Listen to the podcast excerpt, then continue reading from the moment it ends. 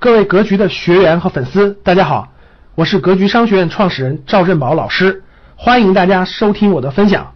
债券的意思是什么？我欠别人的有这么一份儿，每年要利息的。股权是什么？它占多少比例？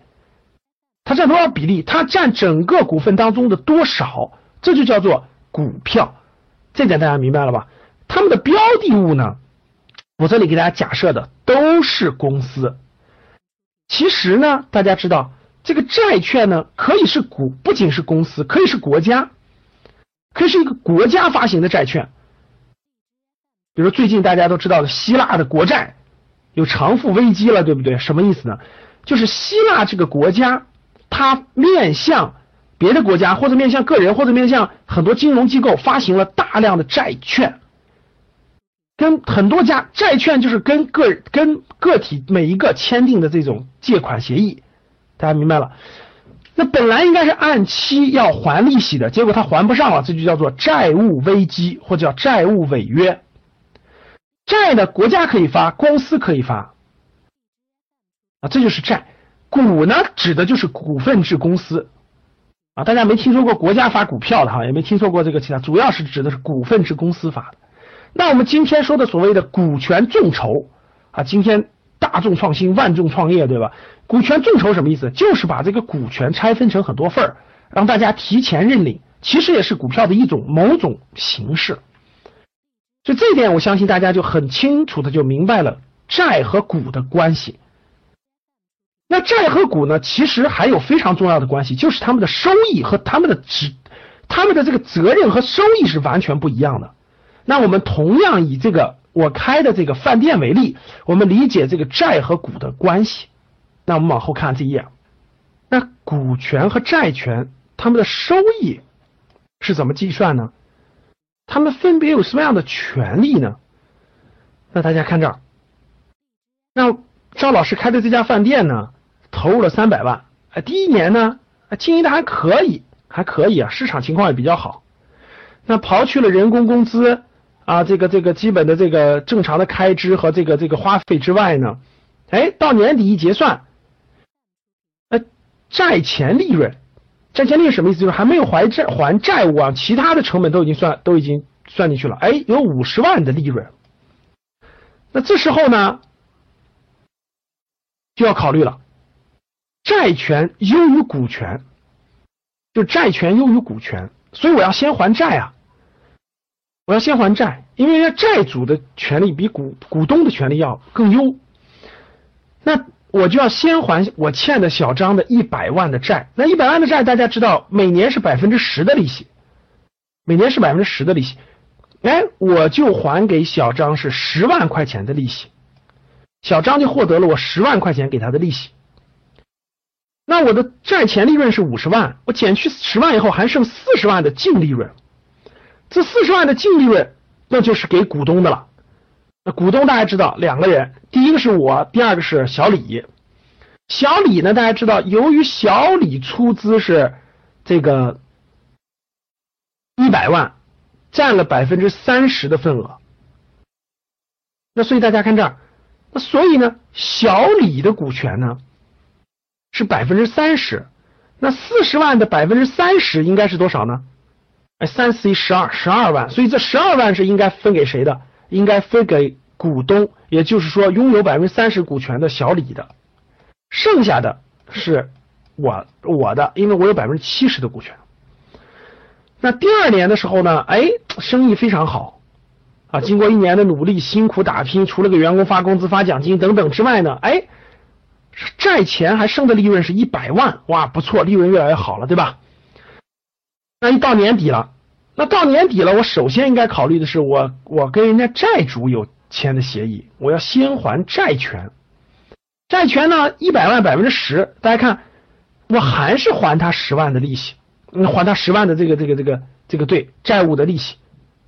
不管我的利润是五十万还是一百万，他他的这个债权的利息是固定不变的。那现在我减去这个债权的利息以外，我还剩九十万的净利润。那九十万的净利润，大家知道有两个股东啊，我百分之七十，人家小李有百分之三十的股权，所以九十万里头九十万里头，三九二十七，三九二十七有二十七万是要分给小李的，因为小李有百分之三十的股权，小李有百分之三十的股权，二十七万，剩余是我的。第三年的时候呢？大家看这儿，从第一年、第二年可以看得出来了，我的饭店的利润高，我分配的时候跟债主是没关系的。大家看到没？债主是拿的固定利率，看到吗？债主拿的固定利利固定利息，而我的股东拿的是分最后净利润的分配比例。所以大家看，我收益高了以后，我的债主他的收益是固定的，但是我的股东他的收益是随着净利润。提高而提高的，那到第三年的时候呢？哎呀，饭店最好的时候，对吧？一年赚了两百万，哇，大丰收哈！那我的这个小张子，我的债主呢，还是十万，因为它是固定的。这样呢，我的净利润就剩了，减去这个债，我的利息还剩一百九十万，哇，这个比例非常高，对吧？那一百九十万，小李作为我百分之三十的股权，他就享有分红五十七万的分红权。五十七万分红权，通过这三年利润的增长，大家可以看得出来，利润的增长跟股还股权这个利息是没变化的。那到第四年的时候呢，由于市场发生了重大变化啊，我亏损了这一年，辛辛苦苦经营了一年，亏损了五十万，亏损了，不管你债前利润亏损了多少，我还要给人家小张还十万的利息。这个地方大家知道，第三年之后，小张觉得哎不错，每年稳稳当当还利息，他就跟我续约了。这个这个地方就跟我续约了，又续了两年，啊，又续了三年合同。所以到第四年的时候亏损了怎么办？我还要给人家利息。那大家看，这个我已经亏损了，我从哪来这十万呢？对不起。呃，我必须从别的地方找来还这十万，因为这是债权。啊，我的饭店经营亏损了，我要从其他地方找出十万块钱来还这债务利息，这是债务利息。所以说，这个小张的钱我是一分不能少的。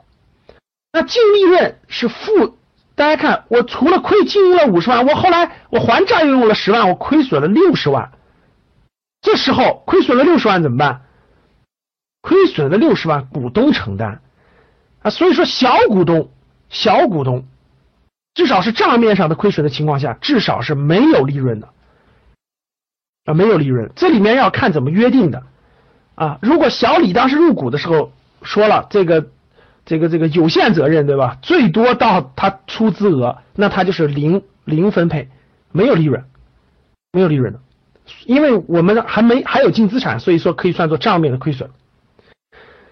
到第五年的时候，假设五年经营不下去了，不管经营了多久吧，经营了半年也好，经营了这个这个三个月也好，倒倒闭经营不下去了，倒闭清算，各种原因吧，倒闭清算。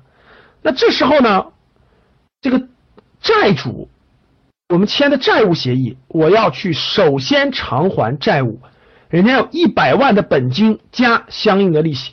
比如说我经营了六个月，那我要按照六个月的情况给别人来付利息，还要加上一百万的本金。